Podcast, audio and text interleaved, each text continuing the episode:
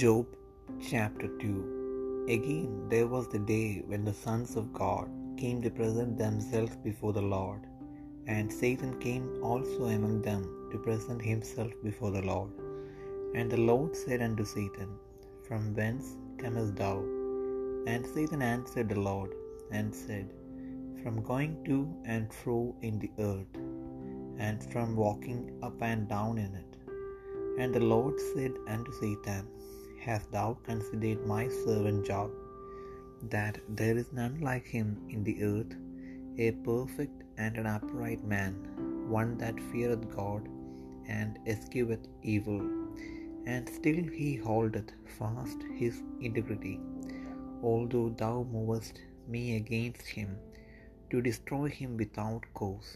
And Satan answered the Lord and said, Skin for skin, yea, all that a man hath will give he will he give for his life. But put forth thine hand now, and touch his bone and his flesh, and he will curse thee to thy face. And the Lord said unto Satan, Behold, he is in thine hand, but save his life. So went Satan, so went Satan forth from the presence of the Lord, and smote Job with sore boils from the sole of his foot unto his crown.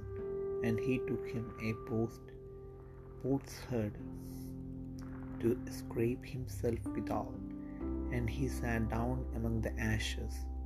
Then said his wife unto him, Dost thou still retain thine integrity? Curse God and die. But he said unto her, Thou speakest as one of the foolish women speaketh. What? Shall we receive good at the hand of God? And shall we not receive evil? In all this did not Job sin with his lips? Now when Job's three friends heard of all this evil that was come upon him, they came every one from his own place, Eliphaz the Temanite, and Bildad the Shuhite, and Zophar the Naamathite, for they had made an appointment together to come to mourn with him and to comfort him. And when they lifted up their eyes afar off, and knew him not, they lifted up their voice and wept, and they rent every one his mantle, and sprinkled dust upon their heads toward heaven. So they sat down with him upon the ground seven days and seven nights, and none spake a word unto him, for they saw that his grief was very great.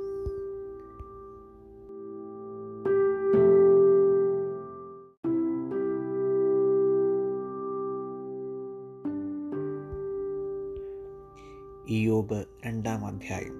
പിന്നെയും ഒരു ദിവസം ദൈവപുത്രന്മാർ യഹോബയുടെ സന്നദ്ധിയിൽ നിൽപ്പാൻ ചെന്നു. സാത്താനും അവരുടെ കൂട്ടത്തിൽ യഹോബയുടെ സന്നദ്ധിയിൽ നിൽപ്പാൻ ചെന്നു. യഹോവ സാത്താനോട് നീ എവിടെ നിന്ന് വരുന്നു? എന്ന് ചോദിച്ചതിന് സാത്താൻ യഹോവയോട് ഞാൻ ഭൂമിയിൽ ഊടാടി സഞ്ചരിച്ചിട്ട് വരുന്നു എന്ന് ഉത്തരം പറഞ്ഞു.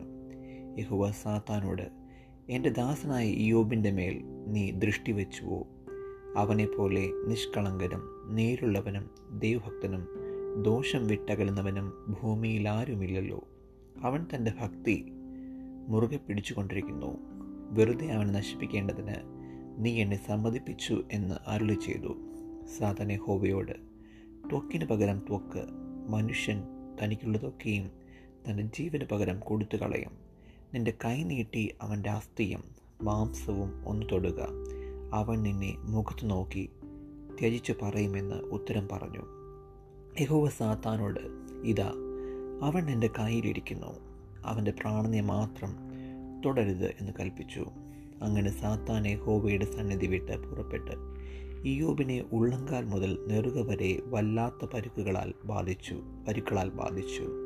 അവനൊരു ഓട്ടിൻ കഷ്ണമെടുത്ത് തന്നെത്താൻ ചുരണ്ടിക്കൊണ്ട് ചാരത്തിലിരുന്നു അവന്റെ ഭാര്യ അവനോട് നീ ഇനിയും നിന്റെ ഭക്തി മുറുകെ പിടിച്ചുകൊണ്ടിരിക്കുന്നുവോ?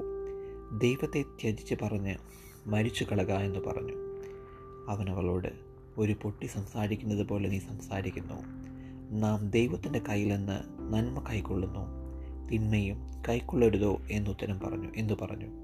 ഇതിലൊന്നിലും ഈ യോബ് അതരങ്ങളാൽ പാപം ചെയ്തില്ല. അനന്തരം തേമാനിയനായ എലീഫസ് ഷൂഹിനായ ബിൽദാദ് നയമാധ്യനായ സോഫർ എന്നിങ്ങനെ യൂബിന്റെ മൂന്ന് സ്നേഹിതന്മാർ ഈ അനർത്ഥമൊക്കെയും അവൻ ഭവിച്ചത് കേട്ടപ്പോൾ അവർ ഓരോരുത്തൻ താൻ താന്റെ സ്ഥലത്തു നിന്ന് പുറപ്പെട്ട് അവനോട് സഹതപിപ്പാനും അവനെ ആശ്വസിപ്പാനും പോകണമെന്ന് തമ്മിൽ പറഞ്ഞൊത്തു. അവർ അകലെ വെച്ച് നോക്കിയാറെ അവനെ തിരിച്ചറിഞ്ഞില്ല. അവർ ഉറക്കെ കരഞ്ഞ് വസ്ത്രം കീറി പൊടി വാരി മേലോട്ട് തലയിൽ വിതറി. അവന്റെ വ്യസനം അതികഠിനമെന്ന് കണ്ടിട്ട് അവർ ആരും ഒരു വാക്കും മിണ്ടാതെ. ഏഴു രാപ്പകൾ അവനോടുകൂടെ നിലത്തിരുന്നു.